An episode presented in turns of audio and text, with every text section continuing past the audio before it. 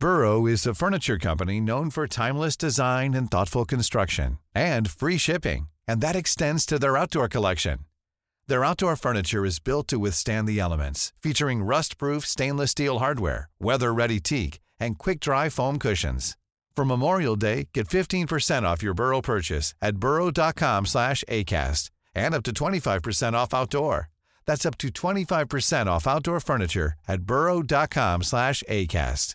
Hiring for your small business? If you're not looking for professionals on LinkedIn, you're looking in the wrong place. That's like looking for your car keys in a fish tank. LinkedIn helps you hire professionals you can't find anywhere else, even those who aren't actively searching for a new job but might be open to the perfect role. In a given month, over 70% of LinkedIn users don't even visit other leading job sites. So start looking in the right place. With LinkedIn, you can hire professionals like a professional. Post your free job on linkedin.com slash people today.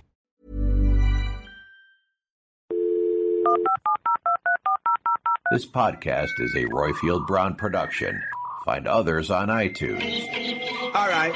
Here I know. This is Dumpty Dum, sponsored by managers.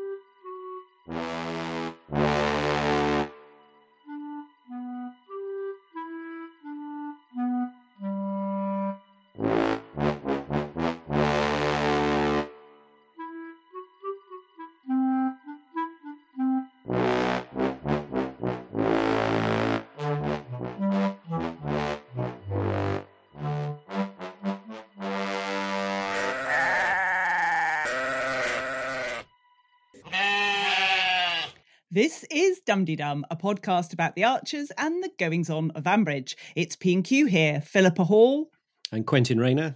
Hoping for at least a highly commended by the end of this episode. Plus, there's you, our Dumdy Dummers, who should be dope tested more often than Cecil Jackson's veg.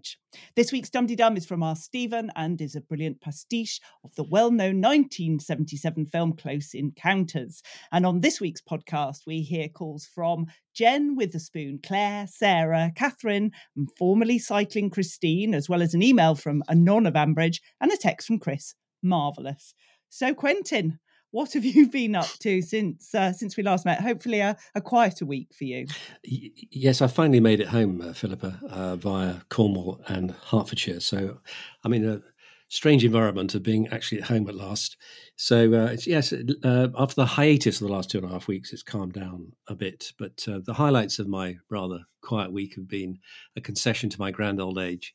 Which is, I have now got acquired my first pair of varifocals. Ah, yes. um, mainly to keep my wife happy because I kept saying, "Have you seen my glasses?" So she said, "For God's sake, get some varifocals, man."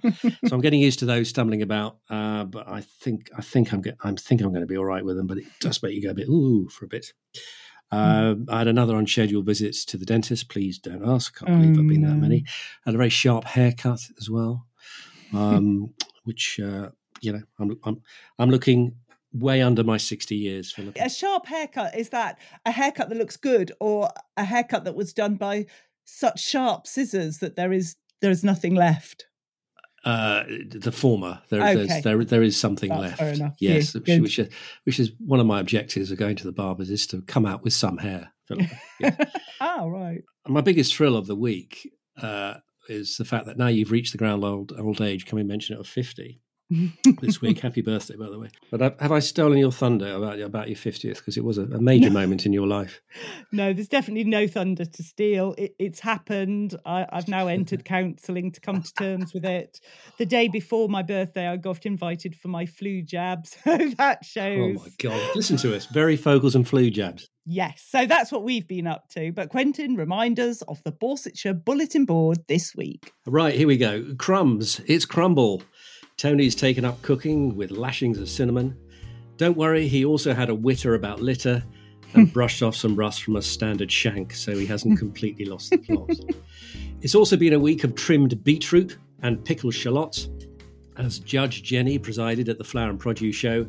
After being told by Brian to channel her inner Prue Leith, Jenny first denounced the dead hand of the patriarchy in the Borsetshire media, and then pronounced Bert Fry had won his own cup. Eddie's nobbling was rumbled after a low number of entries was noted, but he's still left with a smile on his face thanks to Poppy's prize winning monkey on a plate.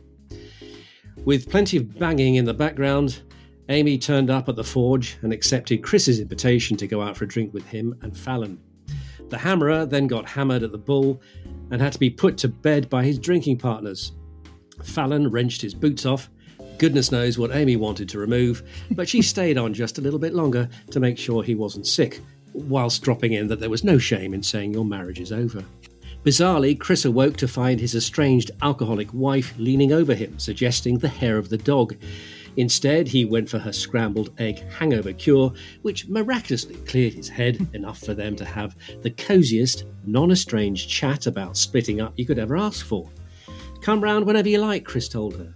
I'm determined Martha's going to have a proper mother, Alice replied. And when he restated how much he loved her, she was equivocal. All week we've been left wondering who's put their foot in it after Joy, armed with only a watering can, twitched her net curtains and saw someone loitering on the Brookfield estate. Johnny heard a side gate clang shut, and then Lee found a footprint in Helen's garden. Helen immediately assumed it was Rob, returned from Canada to snatch back Jack, and she fled to Bridge Farm. Joy got all excited when Tony got his drill bit out to install CCTV at Helen's house, which will ping video to her phone. She was also distinctly wistful about Tony having such a strong family. Alice hasn't fallen off the wagon this week, but was back in the saddle for one last time as she bid farewell to Banjo. Afterward, she dropped the D word with her parents. Jenny was understanding, but Brian seemed more concerned about the cost of a divorce to Home Farm's bottom line if Chris gets himself a decent lawyer. High grade catnip for all Brian bashers.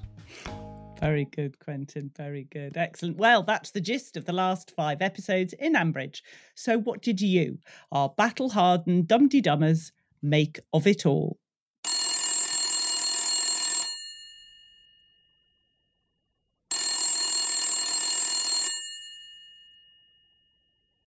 Hello, Ambridge 3962.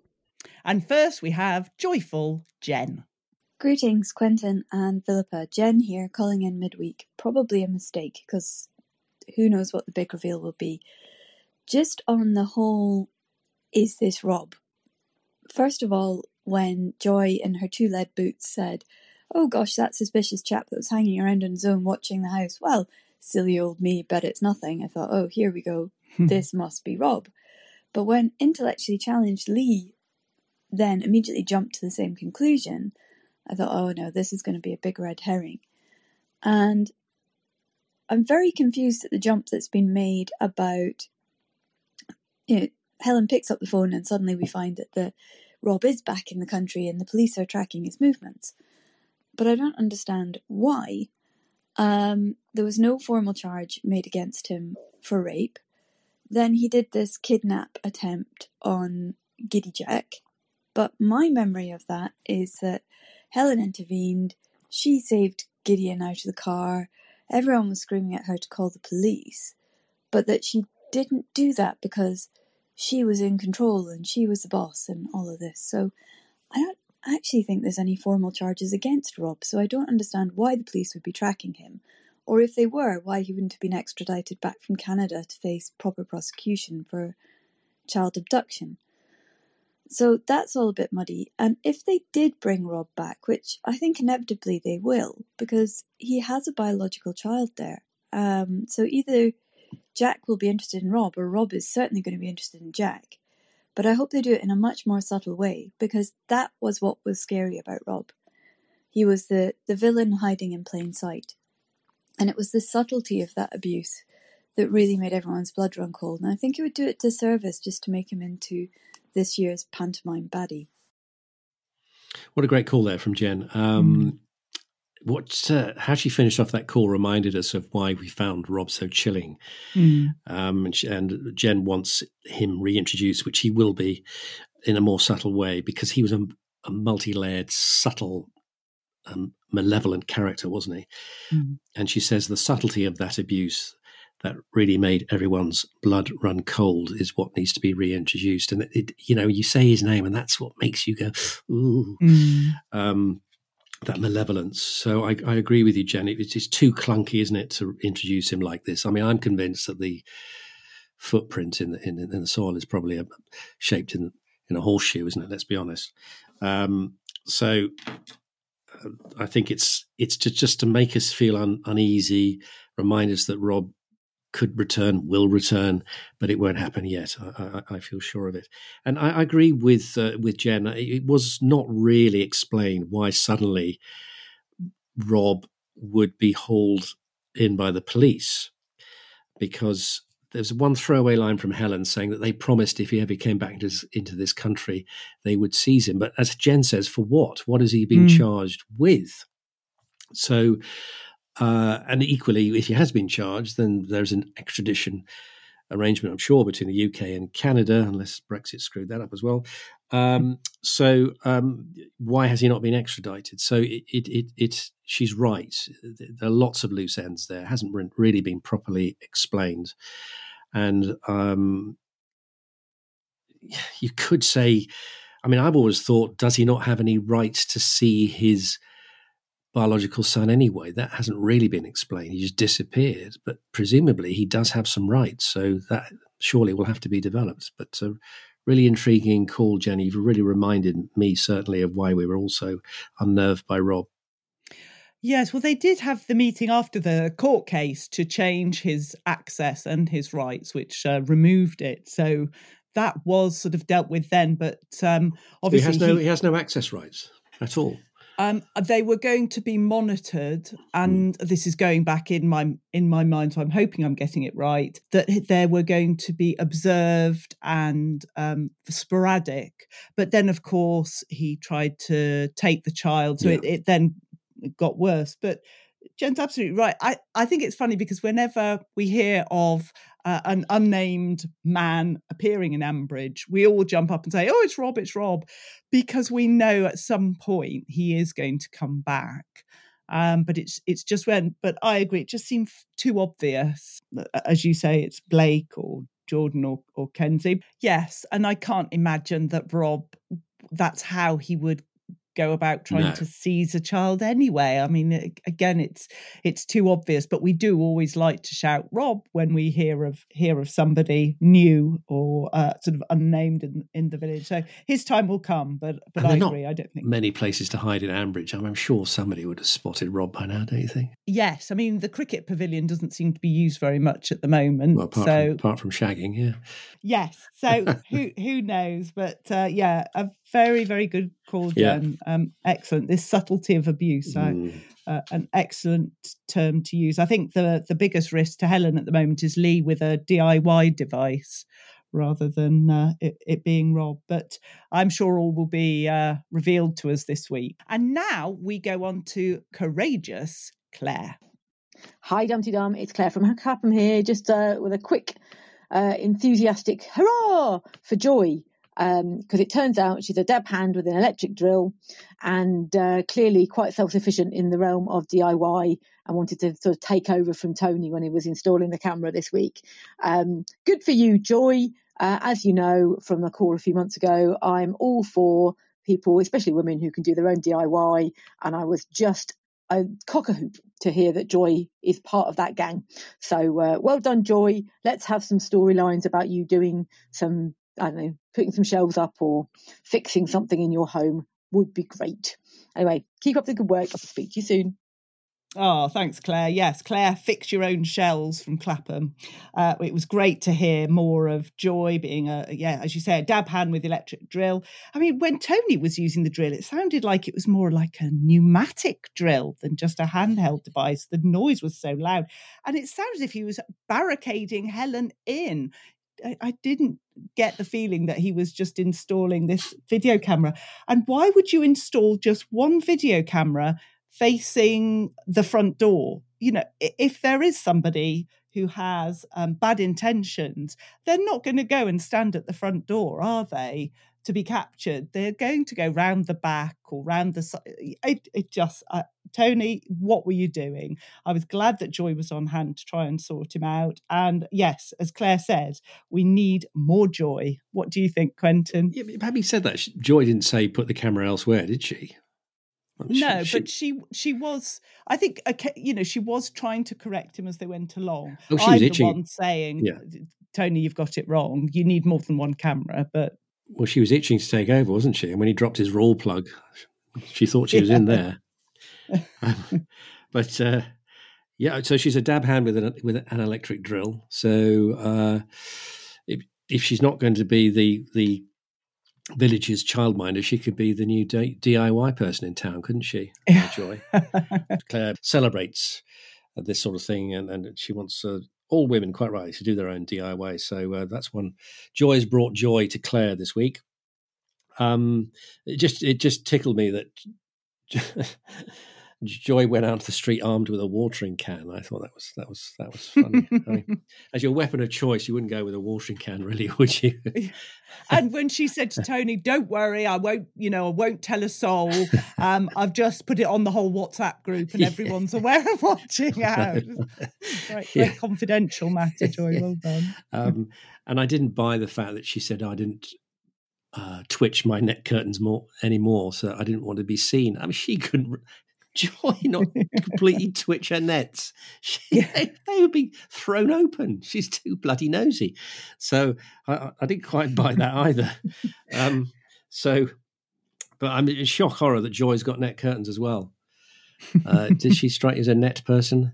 I think she, she's too curious in people to be a, a net curse. I, I think she's got those um, nighttime binoculars where you can see everything um, without needing any tor- a head torch or anything. So uh, whether she's got net curtains or not, I think she's she's seeing everything that goes on there.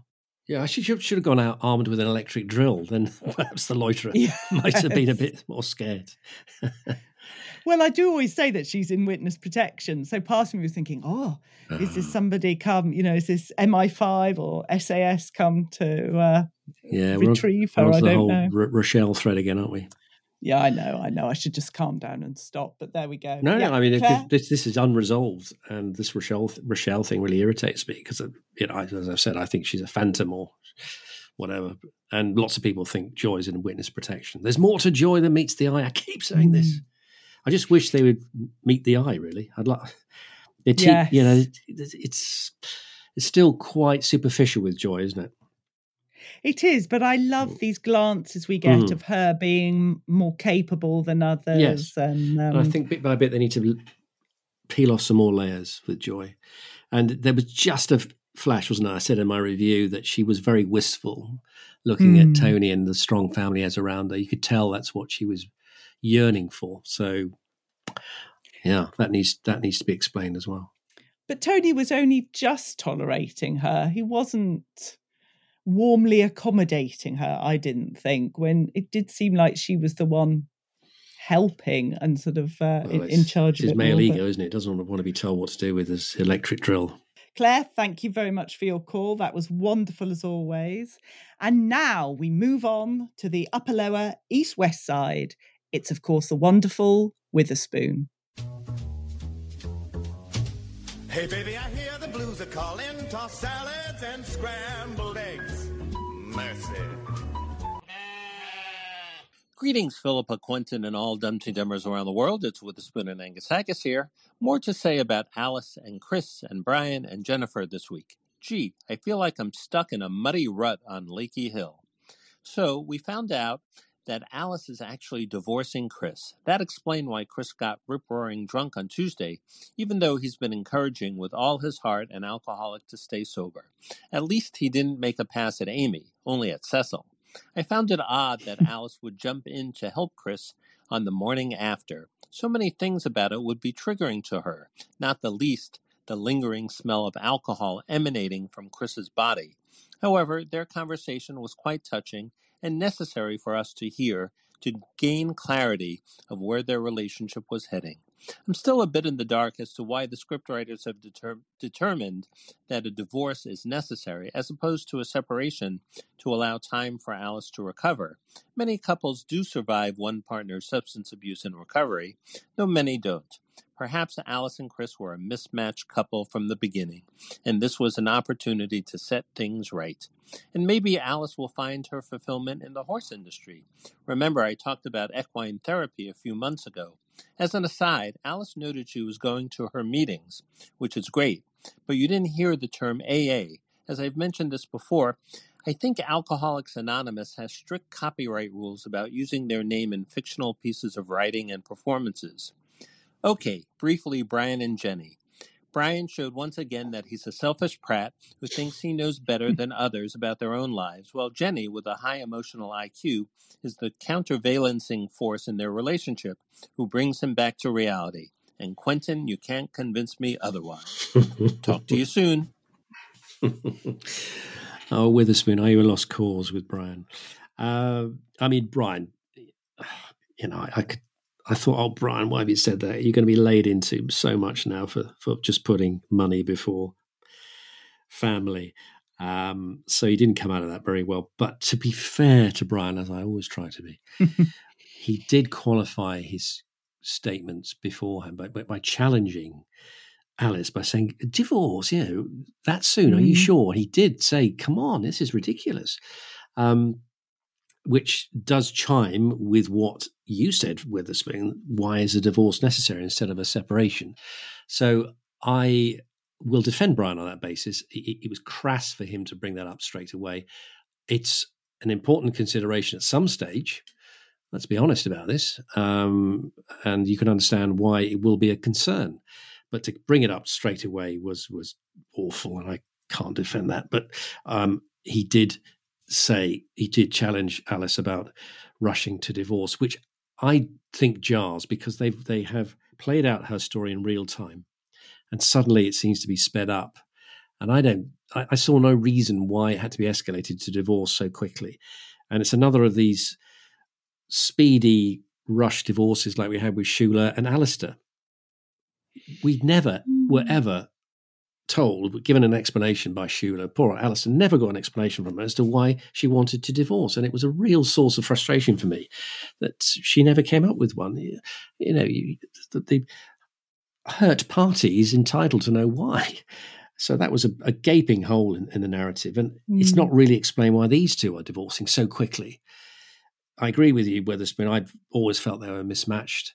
I said last week that I don't think they were intellectually suited and compatible. And I think that is always a very important factor in any sort of successful relationship. So uh, I agree with you on that Witherspoon. But um, uh, I think that uh, we are, I, I, as you can hear my voice, I'm very puzzled by this divorce. So quickly. That's interesting because I completely get it. I completely understand why Alice is doing it because uh, despite them individually being two good, well-intentioned, kind people, together it just it doesn't work. And that's not the reason why alice is an alcoholic but it has certainly made her personal circumstances much worse. So i can understand that she needs to draw a line under that permanently um, because she really sounds this week as if she's trying to look forward and to be a better mother. You know, suddenly she sounded more of a mother, more of a committed um, parent once they talked about the divorce. And she was thinking about others. She was asking Shula about her arm and um, worrying about Banjo being sold. So I saw a different Alice this week. I'm not saying that's how it's going to be forever.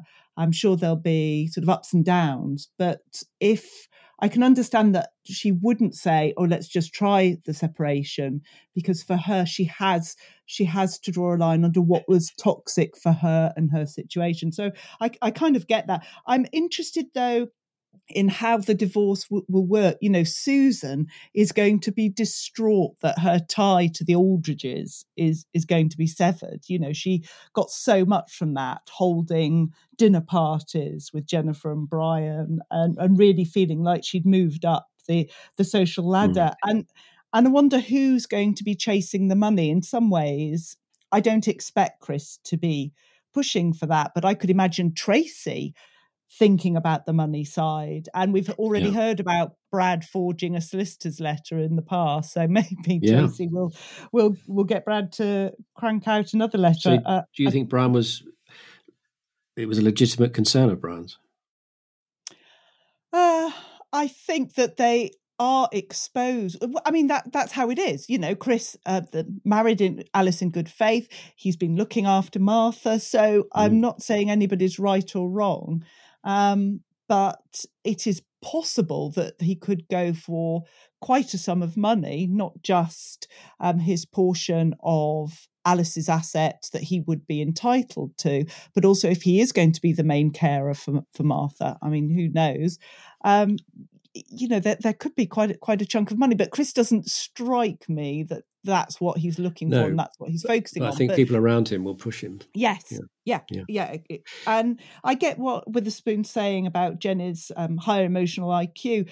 Sometimes she's really strong. Um, she was when uh, Alice told them about getting divorced. She was much more sort of advanced along that that mental path than Brian was. But sometimes she still makes me cross. You know, she she when she was talking about Adam and his commute, she's so unrealistic. Why not just say he's got to get used to it? Just crack on, get on with it. As someone commute. says to me, suck it up, Buttercup. You know, just get on with it.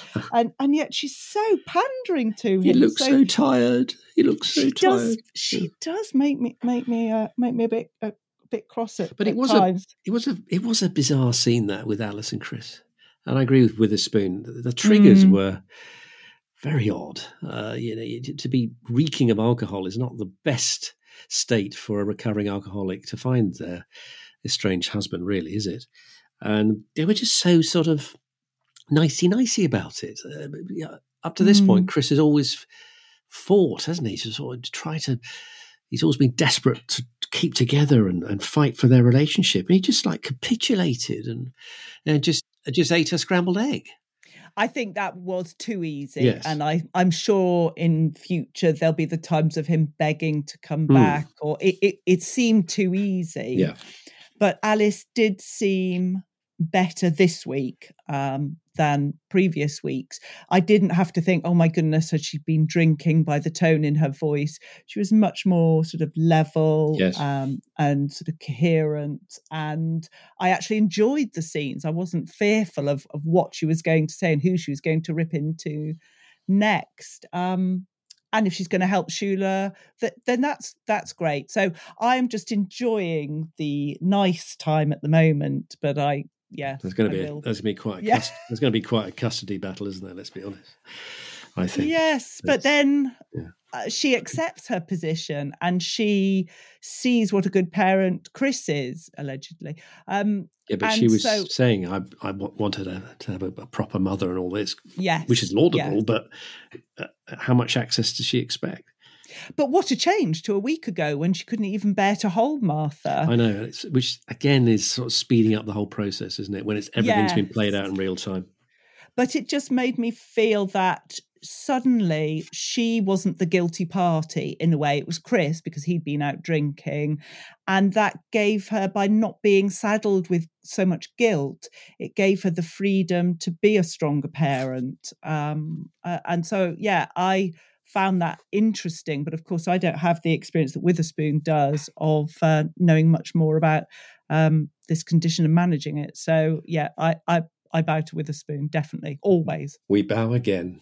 Yes, we do. Well, we'll have some more of your calls in a moment. But if you're listening to this thinking, I'd like to record a message and I wonder how to do it, here's how.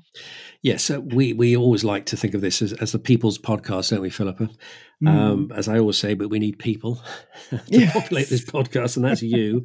so if you want to record a message or a plot prediction, one way is to visit the dumptydum.com website where you can click the red SpeakPipe link on the left and submit your call. I promise you, it is really, really easy. You can have as many goes as you like. Nobody's going to hear it apart from you until you send it. So don't worry, very easy. Another way to send a, a voice message recording is to use the uh, send a WhatsApp voice note, and this is the number that you need. It's uh, 07957 167 696. That's 07957 167 696. Remember, of course, if you're calling from outside the UK, to add a plus 44.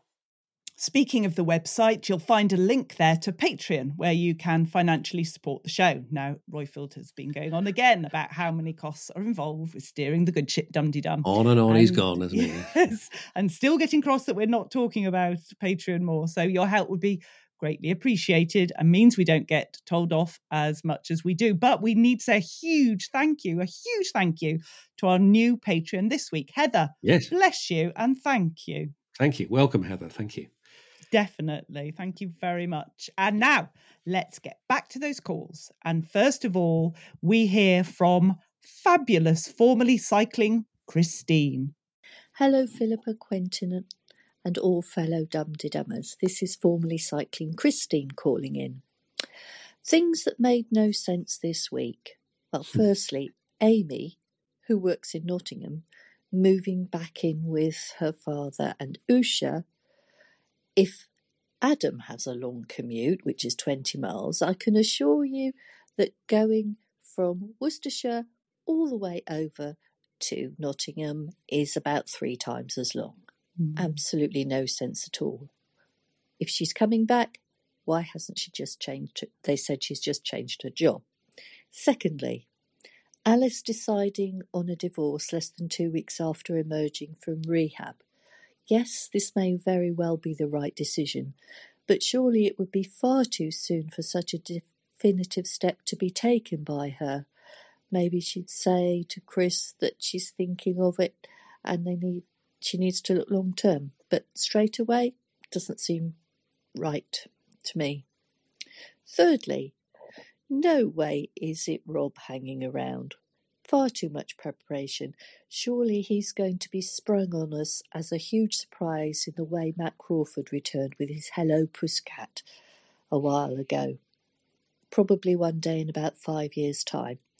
I would imagine it's going to be Blake or Jordan or Kenzie, seeing as how they're hanging round the house where Kirsty used to live. And finally, Chris's divorce settlement. Well, I don't know how much he would be due, but it seems to me the logical thing would be that he would get the nest to be his for him and Martha to live in in per- perpetuity. Thank you very much. See you all soon. Bye. Oh, thank you, Christine. That that's great. Yes, things that make no sense. Um, the distance for Amy to travel to work, if that's what she's doing. Alice deciding on a divorce. It's not Rob will Chris get the nest? I don't know. There were other things that made no sense to me. How many times were flowers mentioned early on in the week? I know there was a flower and produce show, but it just seemed like they'd set up a point system for every time a flower got mentioned, someone was going to get a bonus. That seemed to go on and on, not just in the first episode. And secondly, who put cinnamon in a blackberry crumble? Yes, you might put it in an apple crumble I have never heard of that before, so I found that quite perplexing. And Jenny letting herself into the nest with a gift of pram shoes. What was that about? Yeah, what was that about? That first of all, that she lets herself into that house is weird, and yeah. secondly, the pram shoes. I thought Chris handled it very well, but uh, yeah, that that was odd. And then when Amy suddenly turned up with a baby grow, I you know, it could have gone a different way. It could have been, oh, Amy saying, oh, thanks it, for last it was, night. It was a pussycat baby girl, wasn't it? Yes, it was. Mm. dear, oh dear. But um, mm. will Chris want to stay in the nest, Christine? That's my question to you. I, I don't know. I if it's given to him, maybe he'd want to actually sell it. Is he going to want to stay there where Jenny can just let herself in at a moment's notice? I, I, I don't know. Will Chris stay in the nest, Quentin? What do you think? No idea. Uh, yeah, I'd imagine so initially. Yes. Um, he's got his business and everything, and it's Martha's home. So my hunch is he'll stay for a bit. Yeah. Yeah. Mm. Things that make no sense. Well, that's pretty much the Archers, isn't it, Christine? Really. Two quick points. Uh, uh, Flower and Produce, Eddie. Why? Why was he uh, accommodated so much for his cheating? As far as I'm concerned, he should have been banned from the Flower and Produce show for the next two years. A bit like a, uh, a football hooligan. I tweeted about this, and and, and you know, football hooligans get banned, don't they? Either for life or for a few seasons. And I think Eddie should be bloody banned from the Flower and Produce show. He tried to nobble it. He cheated. Sorry. And they were all sort of, oh, isn't that nice that he's got the monkey on a plate, whatever it was, puppy, and it. And he said, oh, yeah, Joe would have been delighted. You know, the fact that he's made everybody smile. He's cheated. It's not on. It should be banned. What oh, you... I actually, I actually cried. Oh. That's how sad I am. When Jenny announced oh, he got the award, no. I, I cried. I was like, "Oh, that's so nice. I'm so pleased." The yeah, entries were down because he'd nobbled everybody. He was outrageous. I know, I know, and so he didn't get a normal prize, but he, he shouldn't have got special... any prize. He should have been given his marching orders for two years. I know. On your bike, mate, or your limo, whatever he's on at the moment. oh, I've really gone off, Eddie. Anyway, let's talk about Amy. I am puzzled because I don't know whether it's the scripting or the performance, but I find her very flat and a bit dull, to be honest. and if she's meant to be new on the scene, injecting a bit of, you know, zip and a bit of interest, she's sending me to sleep. And she's mm. they've got to write her better, or she's got to be performed with more energy and spark because I think something's going to happen between her and Chris. But um, there's got to be sort of something about her. God, she is dull. So, uh, Amy, uh, get, get, your act together, please. Either the script writers or the performance. I quite agree with you, Christine. This uh, uh, she's commuting from Worcestershire to Nottinghamshire. I mean, I live in Nottinghamshire. It's, it's a long haul. Uh, mm-hmm. So once again, Adam, you ain't got a leg to stand on. But I mean, again, I'm puzzled. Why the hell isn't she back in Nottingham? How long is this holiday of hers? Mm. Uh, is she going to continue to be a midwife? It's it's all a bit vague. Um, we've discussed this about the divorce, the speedy divorce, Christine. As you've just heard from me, I, I agree with you. I think it is too hasty. Philippa disagrees, uh, but I, I think it's, it's it's it's too soon. It doesn't sit right with me at all agreed with you about Rob. Yeah, he won't be sprung on us. It's just a, it's just to frighten us, isn't it? And we, will probably have a hello pussycat moment from Rob, won't we?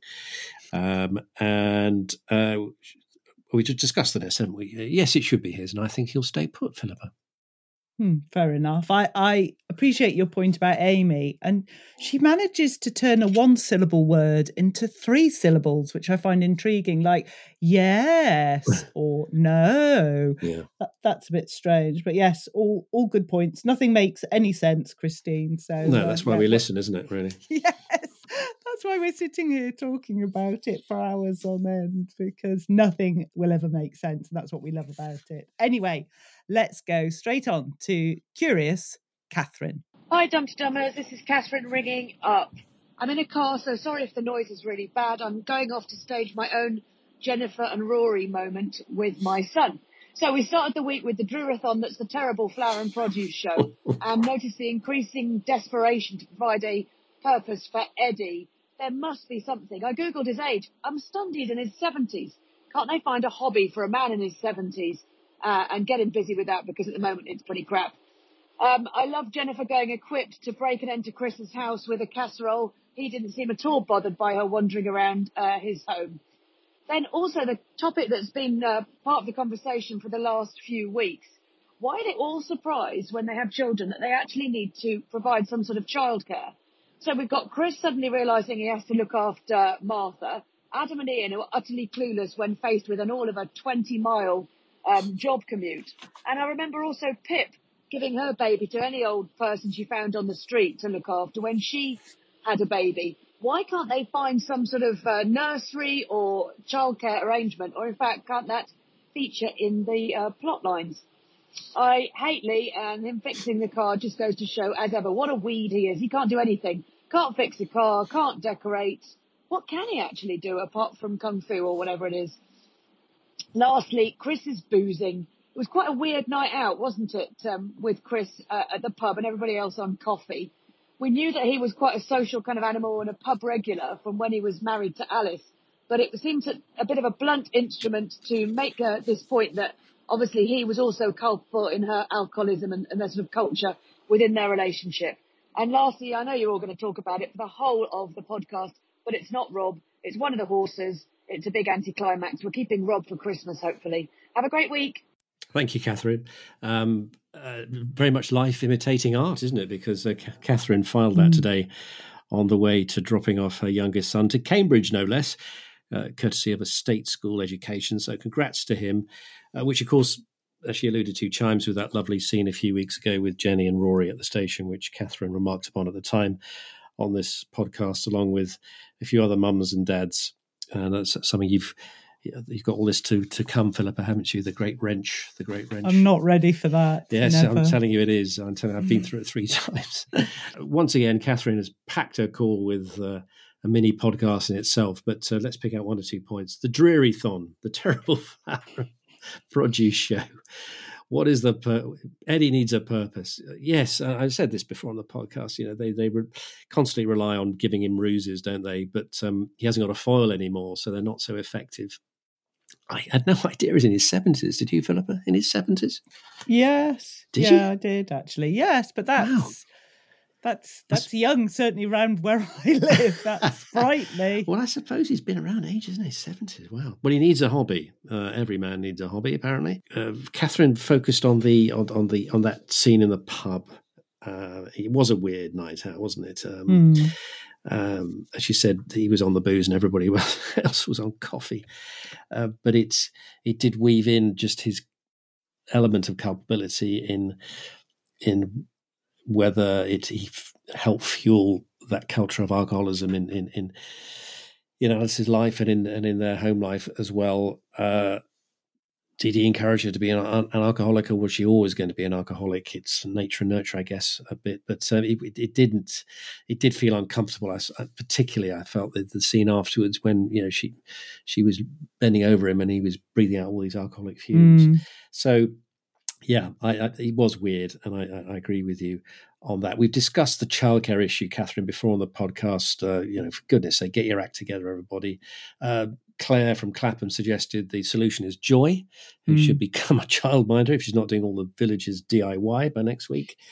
Uh, Lee, uh, I can't bear him either, although he did redeem himself. And as, as I did flag up a few weeks ago, he did stand up to Adam uh, uh, about the embezzled money. And so he went up hugely in my estimation that week, but he did come across as a bit annoying again this week, didn't he? His, his inability to do any sort of practical work but he's essentially a good soul and he's looking after Helen, isn't he? So um, I'm not going to completely slag him off.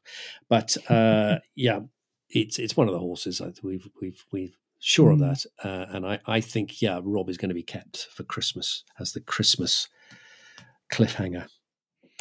But how how is Blake going to be discovered? I I think Joy will see someone back in the garden try and phone Helen. Of course, Helen's not going to be able to go and see. So, as the house owner, that I think Kirsty still is, I, I think Helen's still renting it from yeah, Kirsty. She is, yeah. Kirsty, Kirsty would be summoned and and and discover Blake, and uh, we'll hear how how they're they're doing. I think that will be quite interesting to to hear. Um, somebody said, "Oh, it's uh, it's Gavin," but uh, he's still inside, isn't he? Yeah, exactly. Yeah, yeah. Um, and he got so, he, he, got a lesser sentence, and of course, people only serve half their sentence. But yeah, but that would be yes, super, supersonic speed. I've decided to forgive Eddie for his vile behaviour in previous weeks no, because red card. I I just felt it was it, we came through the evolution evolution of his being a complete pain. That it was that he was um, missing his dad, that he wanted to find a way to market, that he realized the error of his ways.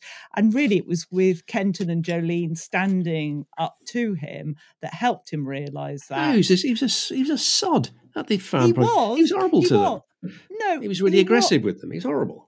No, because then Kenton offered him his highly commended. Which is nice of Kenton.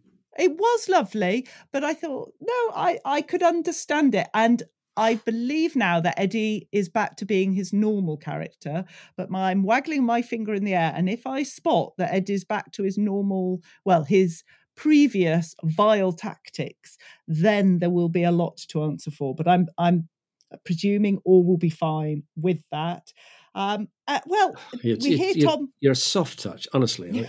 he behaved appallingly in the build up did, and but at there the was a flower and produce show. You had a go at And- Jolene and and, Kenton. through the story. It's fine. Come on, come on, Eddie. But we heard that Tom hadn't got enough casual labour for pickers. Hmm. Well, why didn't? Why does Eddie always do things that stand no chance of making any money whatsoever?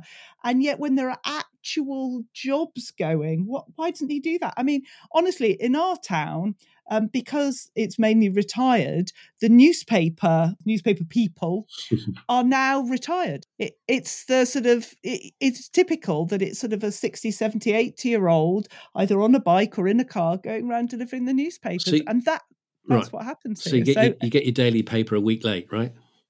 no, no, you get it very early because everyone's up very early, 4 a.m. Let's get those newspapers out. Um, so, uh, yeah, uh, well, I don't understand why Eddie just doesn't go and actually earn some legitimate money for some legitimate work. Uh, I didn't get that. But uh, no, Catherine, thank you for your call. Um, superb as always. And now, from one superb to another superb, it's Super Sarah. Hello, you two. It's Sarah from Smethwick here. I'm glad to see the back of the flower and produce show debacle and the nasty side it brought out in Eddie. I'm normally a fan of his, but you can go off, people. So Rob's back, is he? Or is he? I'm not sure it's quite the right time for another heavy storyline when we're not out of the woods with Alice yet. Perhaps there's some more prosaic explanation, although I don't know what. Some people have suggested it might be one of the slaves or Gavin come back, and the barbecue remains and cans found by Tony might back this up. And now to Alice. I think she's doing the right thing. She's naturally a high flyer, literally. Didn't she tell Harrison that she wanted to be a pilot or something equally ambitious? Okay, she wasn't a cooks at that point, but even so, she's not really cut out or never wanted to be a stay at home mum. I don't see her and Chris as intellectually compatible, and in the long run, I think it's going to be better for her to spread her wings and maybe even leave Ambridge. Didn't do Debbie any harm. The claustrophobia of a small life might well have been a trigger for drinking. Anyway, that's uh, my two penneth. Charara bits. Tarara bit. Thanks, Sarah, very much for that. Yeah, some really interesting points. And, and you're right. Alice did, well, originally she wanted to design planes and be a, a, a plane engineer. And, and didn't she? Didn't she go want to go move to Canada? I think it was, and she went for an interview. And Chris was really unhappy, and she was going to move over there. And then Chris had his accident, so she- Alice had to fly back. And She, she could see Rob in be the departures lounge, couldn't she? um, yeah, so all along she's been resisting traditional small village life, and um, maybe this is the result. And, and I thought it was interesting the comparison of drinking between them both. Alice was very concerned that Chris wasn't going to. Uh, you know, start drinking lots, and that he realised it was a bad thing, and she didn't seem to um, regret not drinking. As I said earlier, she she did seem stronger, and I liked hearing that in in uh, in her. Um, and is selling banjo her penance again? Is it another way of um, purging her guilt? Yes, she's going to miss banjo a lot, but it's part of her sort of serving her own sentence for for what she's done. I'm not saying that's right or wrong. It's just the feeling that, that I got. What I want, we've heard Alice tell her parents about the divorce. Please, oh, please, oh, please, can we hear Chris telling his parents? Because that's something that I would be keen to hear. That that will that will be a good scene, won't it? It will. Uh, the banjo scene that was interesting. I expected it to be far more emotional, actually, and I also thought we're being set up for some terrible accident incident with banjo. So I was Oh. extremely relieved when she got back to the stable in one piece, and um, she's now being offered equine therapy by Shula, which was a nice gesture Mm. um, which Witherspoon approves of. Um, so, yeah, I, I, I almost feel Alice at the moment is, is speaking by rote. She's like speaking off a script she's been given by the rehab centre. You know, I'm not. Mm. It doesn't feel entirely. She's all very, very controlled and measured. and, Mm. uh, where's that? where's that fire in her belly that she used to have, even without alcohol? You know, I think we've got more fights on the way. So yeah, great to hear from your views as as ever from Smethwick, Sarah, and do call in again many times, please. Yes, so those are the calls, but you can also send us an email or a text if you prefer. So, how can Dumpty Dummers do that, Quentin? Yes, you're very welcome to to send a text uh, because we appreciate not everybody wants to actually exercise the vocals and leave a recording. So, if you want to send a text, this is the number 07957 167 696. That's 07957 167 696. Remember, if you're calling from outside the UK, to add a plus 44. Alternatively, you could send us an email. We'd be delighted to receive one of those. To do that, visit the dumptydum.com website and click the Contact Us tab at the top of the dumptydum.com website. Please do get your calls, emails, and texts in by lunchtime on Sunday as we record this gibberish at 3 p.m. UK time. And also remember, you need to be 18 or over to submit any views or comments. And so we go from our caller innerers to our email and texter innerers. Normally, being a little extra can be a bit much, but when it comes to healthcare, it pays to be extra. And United Healthcare makes it easy with Health Protector Guard fixed indemnity insurance plans. Underwritten by Golden Rule Insurance Company, they supplement your primary plan, helping you manage out of pocket costs without the usual requirements and restrictions like deductibles and enrollment periods. So when it comes to covering your medical bills, you can feel good about being a little extra. Visit uh1.com to find the Health Protector Guard plan for you. Hiring for your small business? If you're not looking for professionals on LinkedIn, you're looking in the wrong place. That's like looking for your car keys in a fish tank. LinkedIn helps you hire professionals you can't find anywhere else, even those who aren't actively searching for a new job but might be open to the perfect role. In a given month, over 70% of LinkedIn users don't even visit other leading job sites. So start looking in the right place. With LinkedIn, you can hire professionals like a professional. Post your free job on linkedin.com slash people today. Cool fact a crocodile can't stick out its tongue. Also, you can get health insurance for a month or just under a year in some states. United Healthcare short term insurance plans, underwritten by Golden Rule Insurance Company, offer flexible, budget friendly coverage for you. Learn more at uh1.com. And uh, our only email this week is from Anon of Ambridge, I believe, Quentin. Yeah, here we go again, Anon. Um, it's another food based one. I don't know. There's a bit of a theme going on here. Come on, you've got to change change your tune, Anon. Anyway, they say, Dear Auntie Philippa and Uncle Quentin, thank you for all your advice. You are very kind. Well, we are, aren't we, Philippa? we try. My question today is about crumble and how it should be eaten. Do I have it with custard or ice cream or something else? Apparently, I need to do this as it needs something to take away the taste of the cinnamon. Many thanks, Anon of Ambridge. Crumble, it's unequivocal. It's got to be warm custard. There you are. And sweet. Oh my goodness. I'm sorry, Quentin. This friendship is officially over. Okay, I'll leave no. now. I'll leave now. Bye. I'm off. Bye. No, no custard. That's school lunches put me off. The oh, pink and blue blue coloured custard we used to have. Uh, no, thank you. No, it needs to be cream, and the thicker the better. Ideally, like clotted cream. That that sort of consistency. But you, uh, you, you and cream. Here we go again. Yes, but Anon of Ambridge, we need you to to watch out. There's some lurkers lurking in a very lurky way somewhere in Ambridge, and we need you to find them and tell us who they are because we think we know, but sometimes there are surprises in the Archers. So, Anon of average, finish your crumble with cream, custard, and uh, go and go and find. It cannot be beautiful, thick, warm custard over a Ugh. crumble, and, and the crumble has to be gungy. Gungier the better. Oh no, I like crumble from the fridge. I don't like a warm pudding. No, I, I like a cold crumble as well. But uh, if we're talking warmth, yeah, that's and, and, and I like blackberry and apple. It's my favourite combination. With cinnamon or without? No, gosh, no, no. no. Yeah, exactly. Not, not, as much as t- Tony piled on. yes. you can hear Pat's exasperation. Was it all right? Was it all right? He asked about four or five times. Yes, Tony, it was. Yeah, it was fine. Yeah, yeah. As good as the, as good with the crumble as he is with the drill, I think. But never mind. Cack-handed, yeah. anyway, Yeah. yes. And uh, our text this week is from Chris in York, and Chris says, uh, "Hello, Banjo must be breathing a sigh of relief. He is well out of it. Shula and Alice to listen to as they ride around on you." Chris will also come round to this point of view as he counts the Aldridge millions. But didn't Brian lose all the dosh when he spilt the TCP?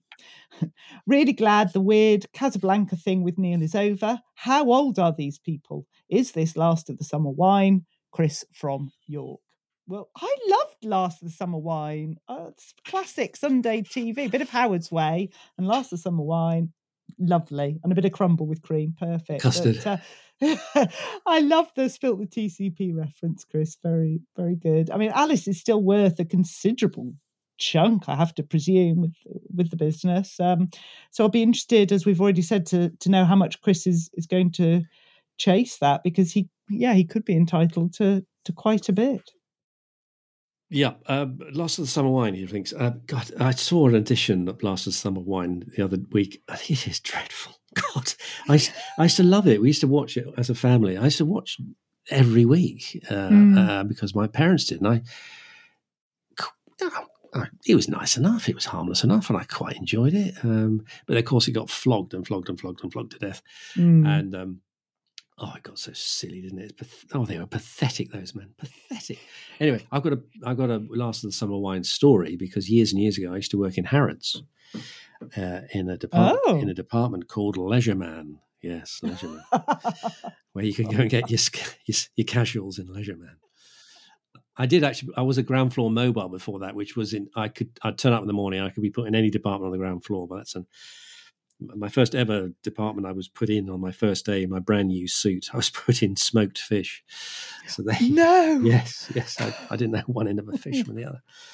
Anyway, so but anyway, I eventually ended up in Leisure Man, and it being Harrods used to get quite some famous people coming through. And uh, one day, uh, Peter Sallis came through, you know, and he, he played Norman Cleggy Clegg Yeah. in Last of the Summer Wine, as well as the voice of uh, in Wallace and Gromit, wasn't he? Uh, anyway, he came in, shall we say, in an in in an Alice state, shall we say? Oh. Yeah, and he wasn't very nice. So I'm afraid that really did um, uh, colour my opinion of, of of Lost of the Summer Wine. So I can never watch it with quite the same zest as I used to. So there's a story. Uh, I could shall I drop some other names in? That's, Go uh, on. I mean, shall I? Uh, people who just I happen to see also. I mean, I, I, I could. I mean, Rod Stewart. Oh. Rod was there with a blonde woman. Surprise, surprise. Um, Sting. I, Oh wow. I sold Sting some underpants uh, in Leisure Man. He was there with his then wife Frances Tomelty. Uh, do you remember the the brand Om H O M? I sold. Yeah. yeah, yeah. We, I sold him some of those. And about a year ago, he was being interviewed by a colleague of mine at the BBC, and I, I didn't. I wasn't in the building at the time. So, but just remind him that you worked with a colleague who years ago sold you some underpants. See what he says. And he wasn't having it, Sting. He was always, he, he obviously couldn't remember it, but um, he, he sort of brushed it away, saying, "Oh no, no, it's not the sort of thing I'd, I'd do. I, I wouldn't buy those." I'm telling you, mate. I served you. were there. You bought those underpants. But the biggest, uh, th- th- there was Donald Pleasence came in. He was a famous actor, wasn't Oh, he? He, yeah. he played Blofeld. But um, one day I heard this voice behind this carousel of clothes saying, "Oh, hi, uh, can can you help me, please?" And I sort of look round. It was Lauren Bacall. I served Lauren No. Bacall. Yeah, yeah, yeah. I was like, I could hardly, I could hardly breathe. She was lovely, absolutely lovely. She was there with her grandson, and she wasn't looking for any sort of "Hey, I'm the big star" at all. She was out with her Hmm. grandson. She was fantastic. So there you go. Yeah, It's very interesting hearing you say about the uh, Leisure Man department. That just makes me think about Lee. That Yes. Lee Oh, he'd should be love- running that. Uh, my favourite quote from Last of Summer Wine was when um, it was Nora Batty, wasn't it? And Yeah, she was great. Oh, oh, if you want to keep a man occupied, you give him a map and ask him the shortest way to Preston. there's a lot of truth in that. Yeah. I mean, times have moved on since then, but it, it it did make me chuckle. Anyway, thank you, Chris in York. Wonderful. Thank you all for your calls and emails and texts. We value them so much. Please keep them coming. And so to Facebook and our lovely Dumpty Dum community there as we sit back for the weekly roundup with our Stephen.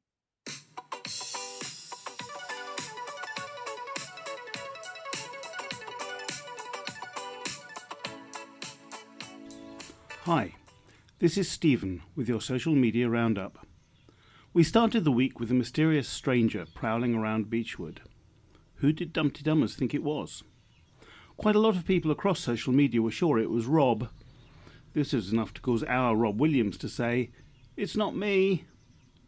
Trina Hollis suggested that it was one of Philip Moss's lads. Jacqueline Berteau had other ideas. Sam, she suggested. That would be Ruth's former flame.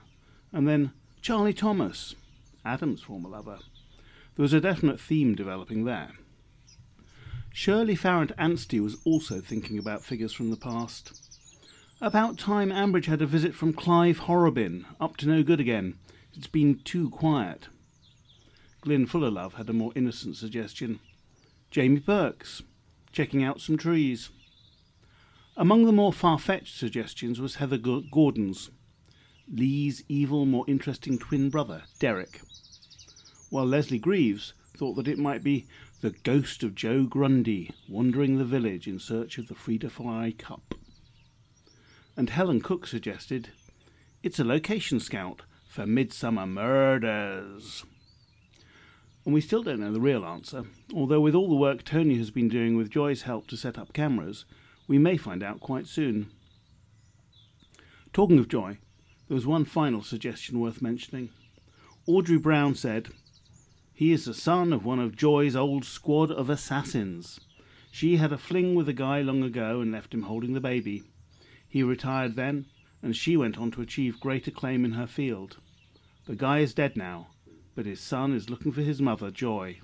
He knows nothing about his parents' past to which Rob Williams could only say, At last, a believable theory.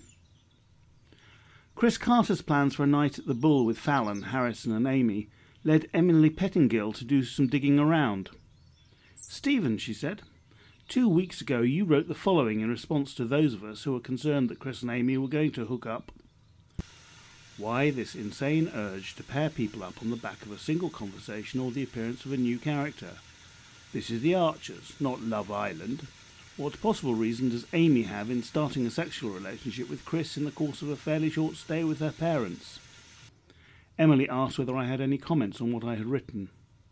Well, other Dumpty Dummers had thoughts on the topic. Gillian Holmes said, I don't think it's likely that Chris might try it. He has virtually no experience with any women apart from Alice, and Hannah had a thing for him. Gillian Corrigan was also giving the matter some thought. Not sure who's after who. Amy turns up with clothes for the baby, but then Chris invites her out to make a foursome. Drew Hamilton asked, Did I miss something? Aren't they just going to Harrison's for a beer? I can assure you I've gone for many beers without hooking up. And Louise Silburn added, Nothing happened, and neither Amy or Chris intend it to be, but the villagers will jump to conclusions. I reckon that will be the beginning of more trouble for Chris and another drinking trigger for Alice. I said that I stood by my original statement, and Witherspoon felt much the same. Many of us are quick to speculate on the romantic sexual possibilities of two people of the opposite gender, or sometimes of the same gender, who are merely conversing or being friendly with each other. Of course, the scriptwriters help fuel this thinking. I was also struck when Amy asked whether Alice would be joining them at the pub way too early in her recovery for her to do that. After Wednesday's episode, Sarah Evans asked, Does anyone else find it totally weird and unbelievable that Chris would go out on the lash after everything that has happened and then have his hangover nursed by his alcoholic wife? Lynn Rafferty said, Totally believable for Chris to overdo it. It's always been how the couple relaxed, and prior to Alice's collapse last summer, they would both drink to excess and nurse a hangover. Jan Mitchell said, I found it bizarre. Chris seems to have a drinking problem as well, if that's his go to for solace. Several Dumpty Dummers have commented since the Alice's storyline began that alcoholism is a family problem. Fiona Crawford agreed. Yes, I assumed he'd be put off alcohol for life after what he's experienced with Alice this year. Thursday's cliffhanger involved Brian worrying that Home Farm was about to take an enormous financial hit as a result of Chris and Alice divorcing. Rob Williams asked whether it would be even bigger than the hit you gave it, Brian, as a result of the pollution incident. Pete Ranson didn't think it would come to that. I suspect Chris is a nicer guy than that, though. Taking the farm to the cleaners is unlikely. Brian is such a doom monger. Gillian Corrigan said, I'm hoping Chris does get a half decent lawyer. Would he really be entitled to half of her share of the farm? Was that something she had before the marriage? And Witherspoon noted, One downside if Chris gets a share of the farm, Susan will be insufferable. That was just a small selection of the topics discussed on the Dumpty Dum Facebook page last week. If you want to join in the discussions, just search on Facebook for Dumpty Dum and join right in. We're a very friendly bunch and always welcome new points of view. And now, I'll hand you back to the studio. Thank you, Stephen, and everyone who's posted their thoughts on the Dumpty Dum Facebook group. What a great community. Do join us on the group. We'd love to see you there. We're also sort of big on Twitter as well. We have the uh, Dumpty Dum team who are doing a great job. Thank you all. Uh, like them when tweeting, it's best to use the Archers. It's sort of one word um, that hashtag, but do remember to use the capital T and capital A. That's because it allows the visually impaired to enjoy your tweets as well. Uh, don't forget to also include at Dumpty Dum as well. That means that we can all see your tweets and keep that community growing, and also helps promote the the podcast and the website. Excellent. And as well as at Dumpty Dum, we're both on Twitter. I can be found at QuickBook Review. How about you, Quentin? Yes, my ramblings on this matter, the Archers, can be found at 13 Minute Man. That's one three minute man. And now it's that moment. It's time to crown our tweeters of the week. This is generating enormous interest, isn't it, weekly now, Philip? I mean, it's, it's, the highlight for many people, I think, whether they'll it be on, be on the podium. And I, I'm very aware that uh, I'm very conscious of the fact that I'm disappointing thousands, but I have to choose three, don't I? So in bronze position, we have Joe Moriarty at Aspirant Diva. And she asks or suggests this Amy's holiday seems to have been extended a lot.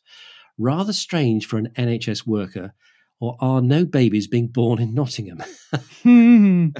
yes. Uh, to, to, which uh, Chris Worthing replied, uh, especially as this is peak baby delivery time. And Joe says, Oh, yes, I'd forgotten. The end of September is the time when there are most births, and I didn't know that. Anyway, Joe, quite right. Clearly, no babies being born in Nottingham. How long is Amy going to be hanging around Ambridge? That gets you the bronze. In silver, we have Stephanie Migot at Miss Migot, and she says, Amy, I can hear your knicker elastic pinging from here. Step away from the heartbroken man in the drunken coma. Very good. and in gold, uh, first time winner is uh, Lucy Toblerone. She's one of my favourite tweeters, and she's at Miss Luby Lou. And this is uh, a, an imagined comment from Shula by the looks of it. Uh, because they were talking, weren't they, about uh, horses being a good horses being good listeners. So mm. Lucy posits this. Banjo told me you were a pisshead and terrible mother, Alice. Gold to you, Lucy. Well done. Well done. Now, being British, we hate talking about money, don't we? But as we said earlier, there are costs involved with keeping the podcast afloat. It need the website needs maintaining. There are licenses to be paid for. Roifield ha- does have various costs to pay uh, with running this podcast for you. So, if you are and would be interested in supporting Dumpty Dum like uh, Heather was this week, Hmm. mm. so thank you again, Heather. We would be ever so grateful if you'd step up and, and, and give us a few pennies. Uh, you can do this via the Patreon tipping system, which you can find on the Dumpty Dum website, or going direct to patreon.com and typing in Dumpty Dum. It all helps deliver this podcast to your ears every week. And the main advantage is it gets Roifield off our backs, doesn't, doesn't it? it certainly does. Thanks again to our Stephen for his Dumpty Dum tune and his Facebook roundup, and for calls, text, emails from Jen, Witherspoon, Claire, Christine, Catherine, Sarah, Chris, and Anon of Ambridge. Thanks also to our social media supremos. Cosmo for his podcast roundups, which you can find on the website, by the way, Shambridge for our voices, Mike Hatton for his character counts, and to our podcasting parents, Lucy V. Freeman and Roifield Brown. So, what will be revealed next week? Will the government announce a global cinnamon shortage thanks to Tony's dubious cooking skills? Will Amy realise that her holiday was supposed to finish two weeks ago and she's lost her job? Will Lee start a repair shop and have people pay money for him not to fix anything? And will Helen find out that the man in the garden is actually Philip Moss, escaped from prison, putting up his beloved Christmas oh. decorations? It is, after all, only 90 days left to Christmas. All will be revealed. so it's a bye bye from me. And it's a very good bye from me.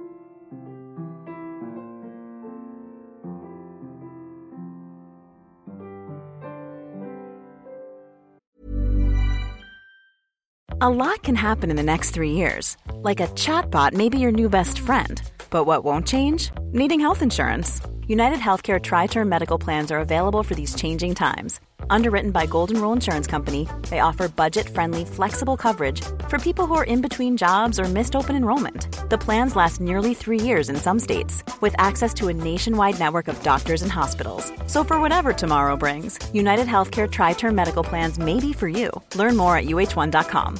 Cool fact a crocodile can't stick out its tongue. Also, you can get health insurance for a month or just under a year in some states. United Healthcare short term insurance plans, underwritten by Golden Rule Insurance Company, offer flexible, budget friendly coverage for you. Learn more at uh1.com.